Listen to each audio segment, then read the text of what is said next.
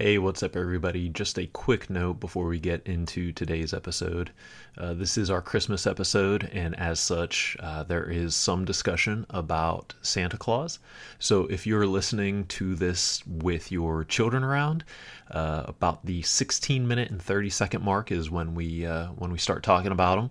So, if you are not ready to have that conversation, with your child, if you know what I mean, we would urge you to either uh, listen without them or uh, just skip to the end at 1630. We hope you enjoy today's podcast. Ready for a podcast focused on conversations, community, and culture? Then grab your headphones and get ready for NCC Unplugged. We're breaking free from the traditional sermon format to engage in raw conversations about faith, life, and everything in between. So join us as we unplug from the noise of everyday life and plug into something more. This is NCC Unplugged conversations, community, and culture.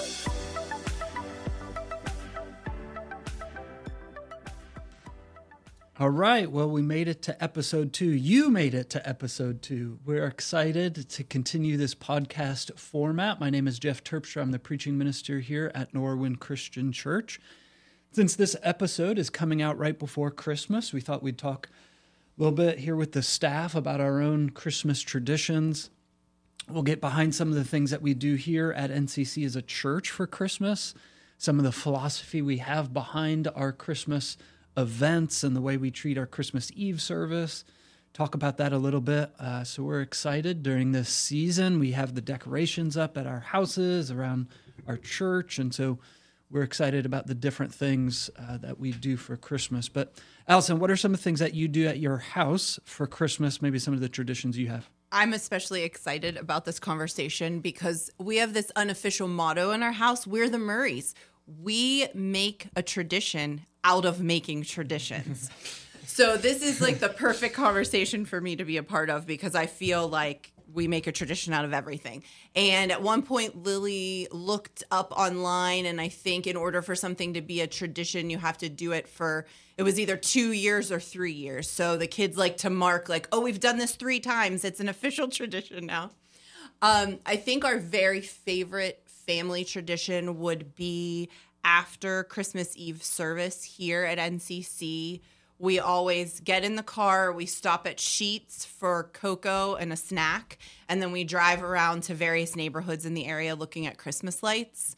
And it's a nostalgic tradition for me because when the kids were really little, when they were babies and toddlers, we would bring their PJs here to church and change them um, before we would leave so that they were already kind of ready for bed after we looked at Christmas lights. And so even though we don't do that part of it anymore, it it every time we get ready to get in the car and do it, it makes Jim and I pause and look at each other and say, "Do you remember when they were babies and we would put them in their Christmas PJs?" So that's probably the tradition that I um, hold most dear. Um, but we do so many other things to prepare for the Christmas season, different Advent readings or, um, you know, different ornaments that have to go on the tree every year and which kid hangs which ornament and all those kind of things. Yeah, and if you ever see the Murray Christmas tree during the Christmas season, I would say there's close to 200 ornaments. Jeez. It is. I, we've never counted, but it is it is probably maybe even at this point more than that. We just got back from a vacation in November and we added three more ornaments just from that one trip. Are they all like special ornaments, or do you have any just generic bulbs? They are all special oh my ornaments. If they are not special, they don't get on the tree because there's just mm. not room there's just not room for them. So it's either they've been given as a gift or each year um, we buy each child an ornament. So Lily and Cooper have like their own that when they um, get married and leave our home, then they will be able to kind of start their family tree with the ornaments that they've been collecting over the years. We couldn't do ornaments on our tree this year because as soon as Isabella bought, brought up the Christmas box of stuff, which Isabella did November 1st. So, like, she decorates as soon as, usually it's in October, but this year she waited until November. And Self control. yeah, self control. so she brought it up and put up the tree, put the first ornament like on the tree, turned around, and Grayson had broken three. so ornaments are not on our tree this year. Oh, I remember those. Days. So what, Garrett? What is your your Christmas tradition that you always look forward to? We don't have one yet for Isabella and I per se, as far as um, what we do as a family. That's probably going to evolve more with as Grayson gets older. Um, but we have ones that I inherited. Um, so the big one for us that now that we're closer to home, because when we were living in Tennessee and Kentucky, we never would be able to make it up early for Christmas. Uh, we'd always have a Christmas Eve service at church, so um, we weren't able to engage with all the stuff that my family did. But we, all, my family, always does a cookie baking, um, gingerbread cookie, and we go all out. There's a special family recipe we use, um, and we ice them and decorate them and have prizes for the the best decorations. And um, so th- that's something we're really looking forward to be a part of this year. Now that we're closer to to my family, we can join in on that. Um, on Christmas Day, we would always, which is probably a tradition for a lot of people, we'd always read the uh, the Christmas story um, before doing anything. Um, and then for me growing up, my mom always used to say because we did Santa growing up. Um, she always used to say that Santa came a day early in West Virginia because we would have our Christmas on the 24th and then we would go to my my grandparents' house in Bedford, Pennsylvania, and we would have we'd go to their Christmas Eve service, which we would always my my grandparents were Lutheran, so there's something nostalgic to me about Christmas Eve and Good Friday services at a Lutheran church because that just was what we would do every year, and I loved it. Um, but then we would have Christmas morning with my grandparents every year. Very cool. Excellent. What about you, Joshua? What are some things at your house that you enjoy doing around Christmas time? Well, Aaron is super serious about Christmas, and our children are, and so kind of like Garrett, they were they were they were asking me to get the decorations out in early November, and I was kind of pushing it off, and it didn't happen until Thanksgiving. But like right now, on the kitchen table is uh, kind of an Advent countdown, and it's kind of a little spiral, and you've got kind of Mary and Joseph on the donkey, and they're kind of going around to the counting down the days. So Advent is big, and the Advent devotionals that go along with that, and it's interesting because when I was growing up, uh, Christmas, we, we travel kind of like Garrett, we travel to my grandmother's. So when I thought of Christmas, I thought of traveling for eight hours out of state. Uh, but but my wife really wants to be home, and so we're always kind of going back and forth on on what we're going to do. But uh, yeah, Advent is really big, and just understanding the meaning as we go through the Advent season. Is it, so talk to talk about Advent a little bit more for those that maybe hear that word, but you know, Advent time. Okay, what does that exactly mean? Yeah, so Advent is just a tradition in a church calendar. And like at NCC, we're not super big on the church calendar holistically, but a lot of, uh, like Garrett mentioned, the Lutheran churches, sometimes we say maybe the more liturgical churches, they follow the church calendar. So Advent is are the four. I might might not get it exactly right, but it's uh, it's kind of the four Sundays before Christmas or including Christmas, and it's uh, similar to how you might do Lent before Easter. It's just a time of focusing in on what we're looking forward to with Christmas and spiritually uh, preparing ourselves and putting ourselves in that mindset to really appreciate what we're celebrating in Christmas. And I've done a lot of reading the last couple of years to kind of try to understand that tradition a little more because it's something that I've really come to look forward to. And the word Advent means a coming. And so I think it's so neat because a lot of, of what I've read in, in some adult Advent devotionals over the last couple of years is how we look um, not just to Jesus's first coming as a baby at Christmas, but as Christians, we also want to be waiting expectantly for his second coming. And so I love that that word encompasses both of those times and that whole continuity of God's plan. Well, and just historically speaking, too, the the origination of Christmas was to in the early church. coincided with the festivals of the winter solstice. Um, so when the Roman Empire became Christianized under Constantine, the the solution for the festivals of the Roman Empire was do we, we either Christianize them or abolish them, and they became Christianized. And so Jesus was was not born December 25th. Most scholars would say it was probably in April that he was born. And but we celebrate Jesus' birth on Christmas because it's the festival of the winter solstice in the Roman Empire. And so a lot of times those festivals would run more than one day. They would run weeks. And so Christmas, historically speaking, is not something that's celebrated one day, at least in the Roman Empire. It went over a series of days. And it wasn't until the Middle Ages where um, Christmas got its name off of the Catholic Christ's Mass. So it's like the special Mass for Christ um, within the Catholic Church.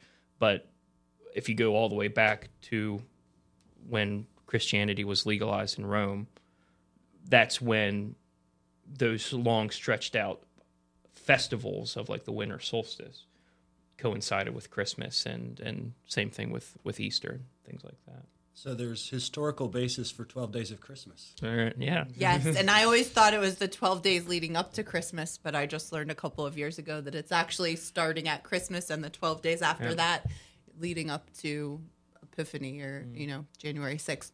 Yeah, if you look at so I I don't do this anymore, but I used to base my Bible reading on the Book of Common Prayer by Thomas Cranmer, um, which is Anglican, but a lot of the Anglican calendars coincide with the Catholic calendars. Anyway, um, the uh, if you look at those calendars, there's dates for everything, and you can almost be overwhelmed by it. But the point of it is to be liturgical in your reading, that you're being purposeful in what you're reading, that you're not just unstructured in your reading and in your worship and, and in an illiterate society like the early middle ages and early church would have been this was a way to bring people together to recognize what it is that they were worshiping and and and and develop some sort of system that brought community together in a church that was not an ethnicity but was scattered all around the world. And so you know we like you said where christmas leads to epiphany and then epiphany leads further it's none of them are just one day they're a series of days that lead to the next day and to the next series just to kind of you know keep people moving in church Well, thanks for sharing that. Um, so, Jonathan, this is your first Christmas as a married couple. That's exciting. It is exciting. Yes. Do you have any thoughts as to traditions to start? Maybe some you've already had as a dating couple, but now married, things are different. Anything you're going to do different? Maybe start those traditions? Yeah, so last year we had these like string lights that we hung on one of the walls and it looked awesome. And then this year we took them out and looked at each other and then just put them right back in the box. So that tradition didn't last. um, but I think a tradition that we're going to keep is um, this year, like instead of like setting a budget or trying to like surprise each other necessarily with gifts, we kind of set like a category. It was like she was going to get us like a board game and I was going to get us like um, a Nintendo Switch game. And then it's like the gift is more so doing those things throughout the day, like in the morning. Um, and then we're still on the double schedule of like her family, my family in the same day. So we do a lot of driving on Christmas and Thanksgiving. Um, but yeah, I'm excited to see what traditions we start. Um, I remember a tradition from like my home growing up was we would always, my brother and I, my mom's a photographer, obviously, so we would be in front of the tree and then like she would take the picture. But this continued like not just when we were little, like probably last year we did this. like I was 21 and he's this massive like 18 year old guy and we're squeezing next on the tree. So it's just fun. Yeah. Yeah. Good. Yeah. And I think when I think of my family and traditions, I think like you, Jonathan, we probably don't call them traditions, but they're just things that we automatically do every Christmas. Uh, pulling out the ornaments and retelling the stories about who made the ornament or when the picture was taken. We do the same Christmas decorations in the same places in our house. We typically get all of those out the day after Thanksgiving. This year we did a little bit early. Uh, but like Allison said, we go look at lights as well in the car. And so just all those things that remind us to spend time with each other, and that family is so important during Christmas time, uh, and all of those things that we do. Matt, what about you and your family for traditions? Yeah, I have uh, three that come to mind that we kind of look at as traditions. Uh, the first one, every year, I buy Dana and the kids a new ornament for the tree um, based off of what their current likes are, just something sentimental that means something uh, to them. Uh, we do a PJ cookie milk drive every year. So uh, usually Juliet and Dana will bake the cookies, and then we change into our pajamas and we get a cup of milk and load into the car, and then just go around uh, different neighborhoods. Um, eating our cookies, drinking our milk. Uh, I am not drinking milk and eating cookies while I'm driving. I'm a safe driver. Uh, listen to Christmas music and just look at Christmas lights uh, with the family. Uh, the kids, we started it one year just, you know, Dana was like, it'd be fun. And now the we all look forward to it every year. In fact, once we started putting Christmas decorations up this year, that was one of the very first things Levi and Juliet asked, like, "When are we doing the cookie drive?" So, and then uh, the the last one, um, and this is just kind of fun and, and silly that we do. Uh, Juliet's fifteen and Levi's eleven. Uh, we still make reindeer food. Uh, every night after we come, or every uh, Christmas Eve after we come back from service at church, we get out a bowl and mix together oats and sprinkles and I hate glitter, but glitter and carrots, and put it in a bowl and put it out on the uh, on the back uh, stoop for the reindeer because Santa gets enough cookies. The reindeers often get overlooked. So It sounded edible till you put the glitter in there. So what do you do with it? What do you do with it after Christmas morning? Obviously, you're not eating it.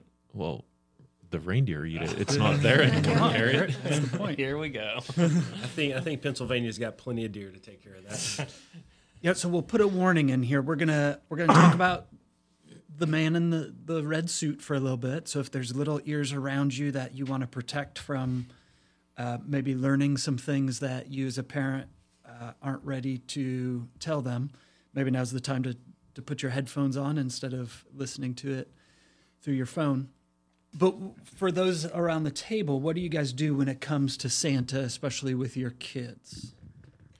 So that was a question Dana and I really struggled with when the kids were little. What do we do? Because I think, and I know for Allie, we've had this conversation before. The the fear for us was if we talk about Santa, and then as they grow older and find out he wasn't real, um, would that then somehow hinder them from believing in Jesus or God or other things that we've told them? But after much you know thought and going back and forth on it we we decided to go ahead with it. We were going to be careful with it. We didn't center the entire day around santa. We didn't center all of the presents they got around santa. They knew that mommy and daddy bought most of the presents and there was usually one present from santa. And we really wouldn't make it like the biggest present from santa because mom and dad wanted some of the credit too right? Um, so as they as they grew uh, grew older um, and kind of found out on their own um, the truth about Santa, uh, they still you know like to have fun with it. They know the realities of it uh, right now, um, but thankfully it it did nothing to hinder their belief in God or Jesus. Um, and that's that's a conversation that we've had with them once they they learn the truth about Santa. So something fun, but we don't make the entire day or leading up to about it. And I guess as as Matt's sister, we actually Jim and I did very similar things. Um, and so when we, you know, did Santa and the magic of of all of that, obviously we made sure that the focus on Jesus's birth was the center of our Christmas. And I think that our kids figured it out earlier than most because Santa wasn't the priority. Um, so they they believed for quite a while, but then when they stopped, um, we heard them talking one day about how well we think the writing is the same as mom's. and that was kind of the thing that tipped them off a little bit. Um, and Jim and I decided that year we were just going to let that go and see if they, you know, continued believing. Um, and they did for like one more year, and then that was it. But something fun that kind of came out of that is our kids. Um, never had an elf on a shelf because we didn't want to go that like extra amount with with Santa. And a couple of years ago, I heard them say, you know, it would have been fun if we could have done that. So Lily is now 16 and Cooper is 13, and we are now the proud owners of an elf on the shelf. um, so it's super fun because they will help move the elf around the house, and we do very low key things because we're not trying to convince anyone that the elf is actually moving around on its own or anything like that. So that has What? been like that's been a super silly, like fun new tradition is to see where it shows up. Um, because all four of us can participate since they don't have to keep, you know, or we don't have to keep the magic going for them. And real quick to interject too, growing up, we our parents never did the Santa Claus thing. But knowing that, like as a kid, I still loved all the like the magical like festivities and stuff surrounding him. Um, so it was it was always cool to me. One of my favorite ornaments is this old from the 80s this this blow mold glow mold i don't know what they're called uh, plastic santa claus just like the traditional what you think of santa claus the paint's falling off i think when i was a baby i chewed his ear off so it's it's it's dilapidated but that like going back to to traditions that gets the the center spot on our christmas tree every year I think in our house we're very similar to what you guys said about yours, your traditions with Santa. We decided that we would do Santa mainly because of what you just said, Matt. There's, I don't know, some nostalgia and magic behind it and some awe. And we knew with our kids being in public school, they're just going to hear it. Even if we don't introduce it, they're going to get wrapped up in the other the things. And um, for instance, on Thursday at my uh, daughter's school, they have Santa letter writing to Santa. And so I'm going to go in and I don't know, it's a neat opportunity for me to sit with my daughters for a little bit and write this pretend letter to Santa, but they're doing it uh, to raise money. And so it's going to go to a certain foundation. And so I'm going to bring a few bucks with me to, to write a letter to Santa. And so there's some neat things that can go along with it. But we decided as, as far as we do it, we're not going to lie about it. And so when they come with some very pointed questions about, well, how does Santa get to every house or how did this happen? Uh, that's when we'll start unveiling the the truth about, okay, well, Santa's actually just part of the fantasy of Christmas and getting caught up in some of the things. And so, like you said, Allison, I think our, our kids probably learned the truth a little bit earlier than some other kids did.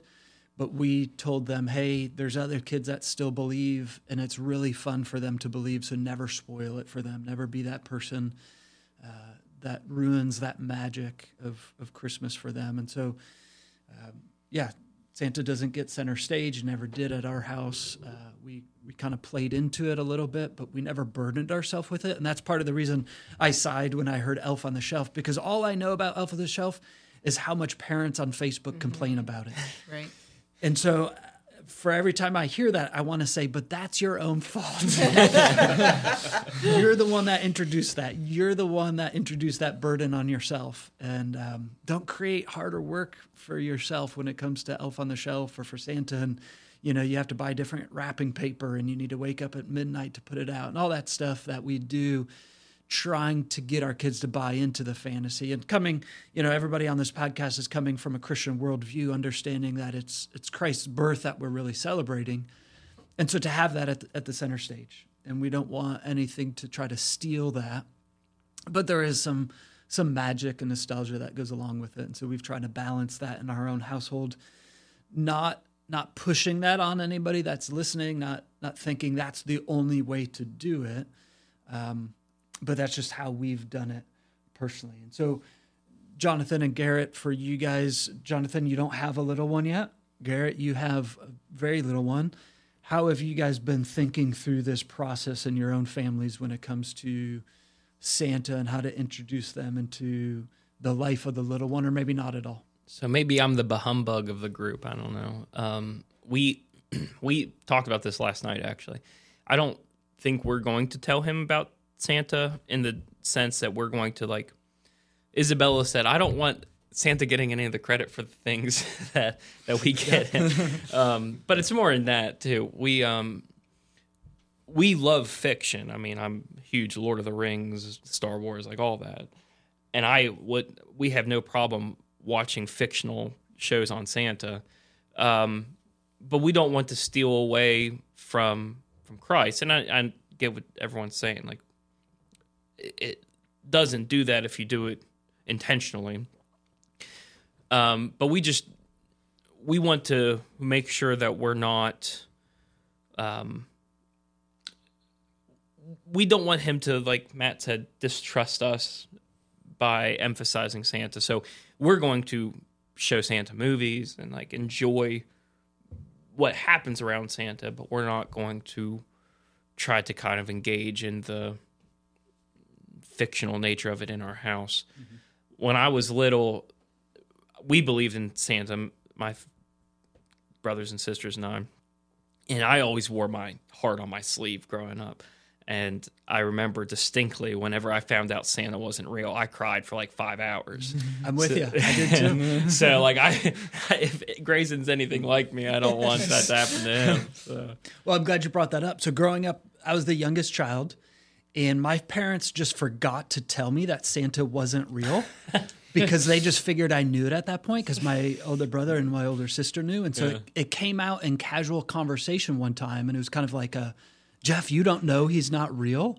And I was just devastated. Oh no! And so it, it was. Yeah, well, my my twin brother, me, I'm a twin, and so there was uh, what? Oh, you didn't know that? I did not know that. yeah, so I we're very much unalike. So he's left-handed, I'm right-handed. He's short, I'm tall. But they they, they don't get along so well that his twin moved to the other side of the country. Yeah, he lives in Iowa now, solely so he can hunt big bucks. Like that's he literally moved to Iowa just to hunt. But he has a great name, Josh. Yeah, yeah. but I get yeah. Joshua goes by Joshua. My brother's name is Joshua, but I have to call him Josh. Like he would never answer Joshua, so it's getting confusing sometimes.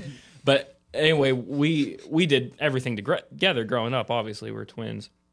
Um, but we were very different people. Like I was very emotionally driven and reacted very strongly to certain things, and he was just very stoic, always growing up. And mom, I guess something was happening in school where we were starting to have doubts or questions about Santa, and mom brought us both into her room and said, "No, I need to tell you something." Santa isn't real. And Josh just looked at her and said, okay. And I said, what? no! And just went on this tangent of crying for the next five hours. So that's the story of the difference of my brother. and that's why he goes and hunks buck and you're that's, a minister. Yeah. it's ironic though, because now I, I, sometimes feel like I'm the emotionalist one and he's the one that's full of emotion and excitement. And we switched. So we haven't talked about it like in detail. I mean, we've talked about it like casually now and then. I mean, I think the idea that I'm going to pitch when we talk about this is kind of what my parents did, which I think is what most people would gravitate towards.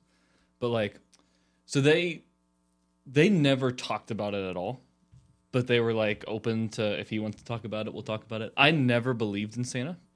I don't know why. Um, my aunt Missy will tell this story all the time of we went to a gas station and I think I was like four, and this the cashier was like, "Have you been good? Like, what's Santa to bring you this year?" And according to the to the legend, I was like, "Santa's not real." Like, and this woman didn't know what to do.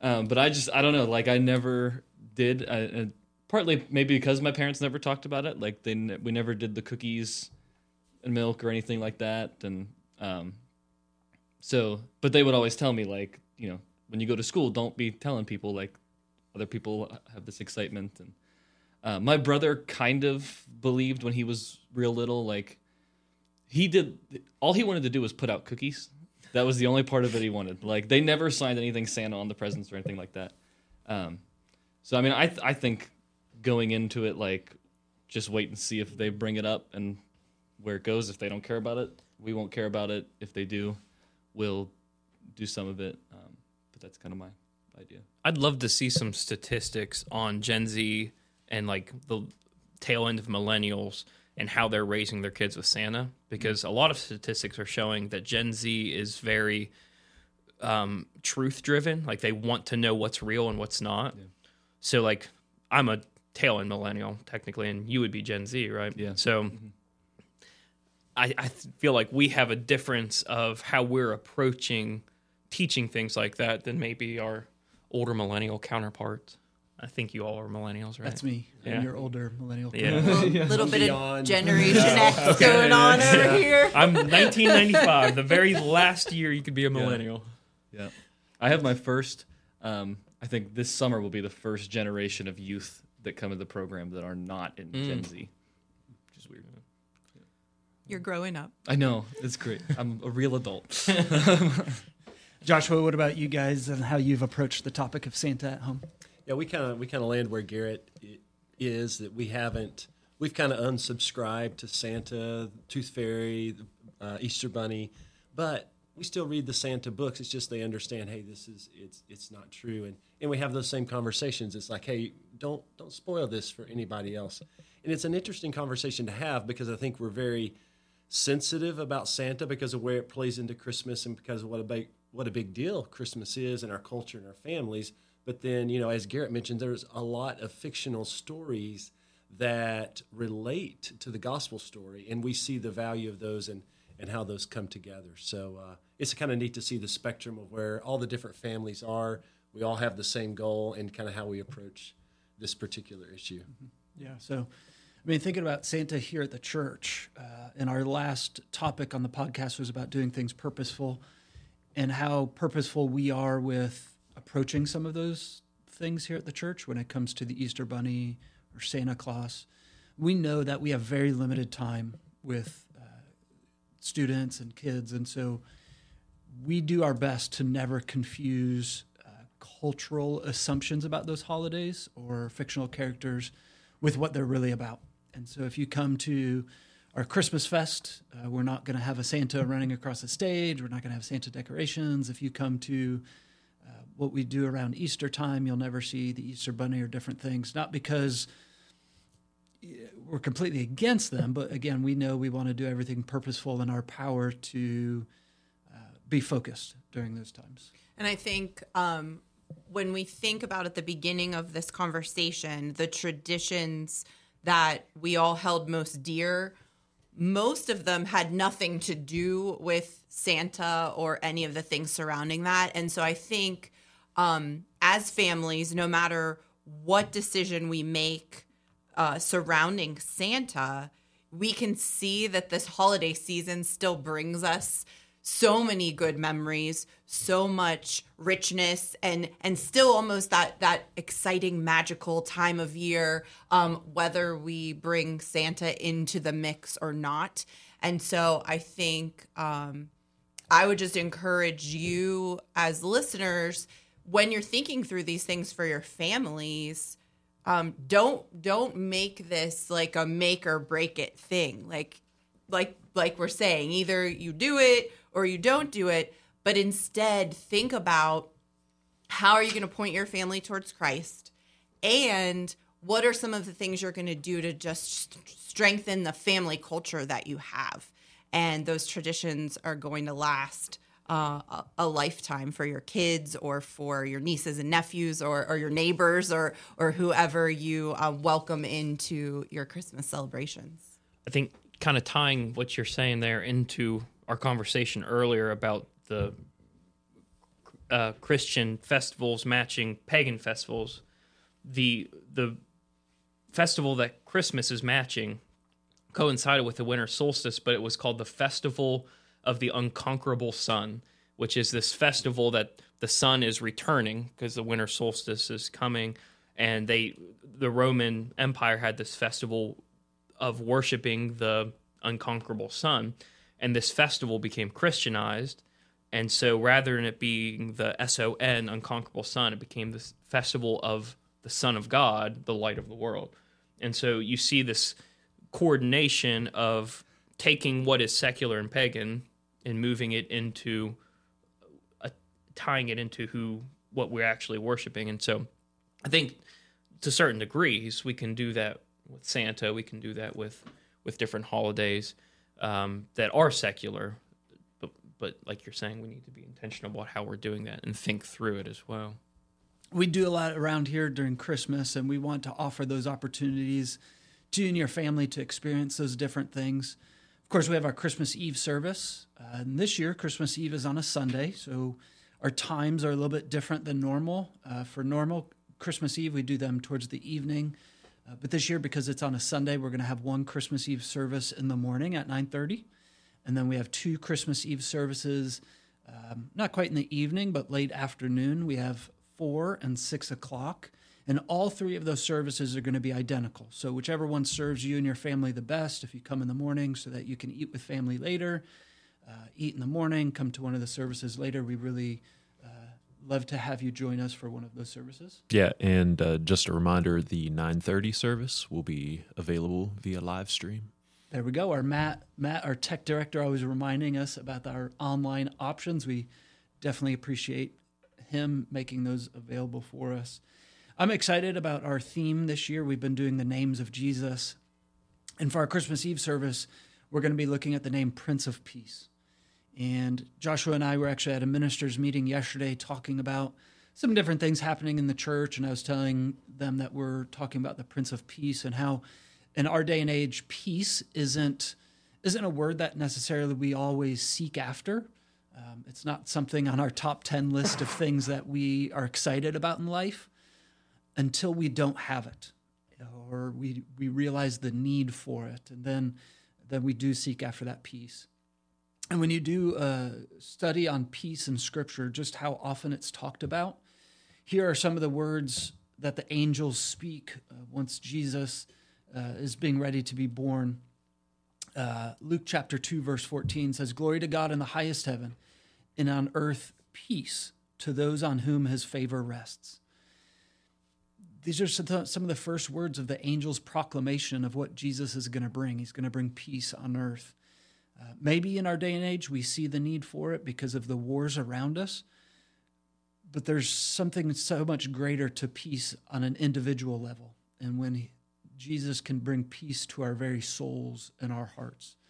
And so I'm excited to communicate that on Christmas Eve and um, really hope you join us. You invite your family and friends to join us as well for our Christmas Eve services. And so, with that, we sign off on our second podcast, our second episode. Uh, thank you so much for joining us today. Merry Christmas. Merry Christmas. Thank you for tuning in to NCC Unplugged. If you've enjoyed listening to our podcast, we encourage you to share this with your friends and family. NCC Unplugged is available on all major podcast platforms. And if you're ever interested in experiencing Norwin Christian Church firsthand, we invite you to join us for our services every Sunday at 8:45 and 10:30 a.m. We have engaging classes available for all ages, ensuring there's something meaningful for everyone in our church community. For more information about NCC or any other inquiries, visit norwinchristianchurch.com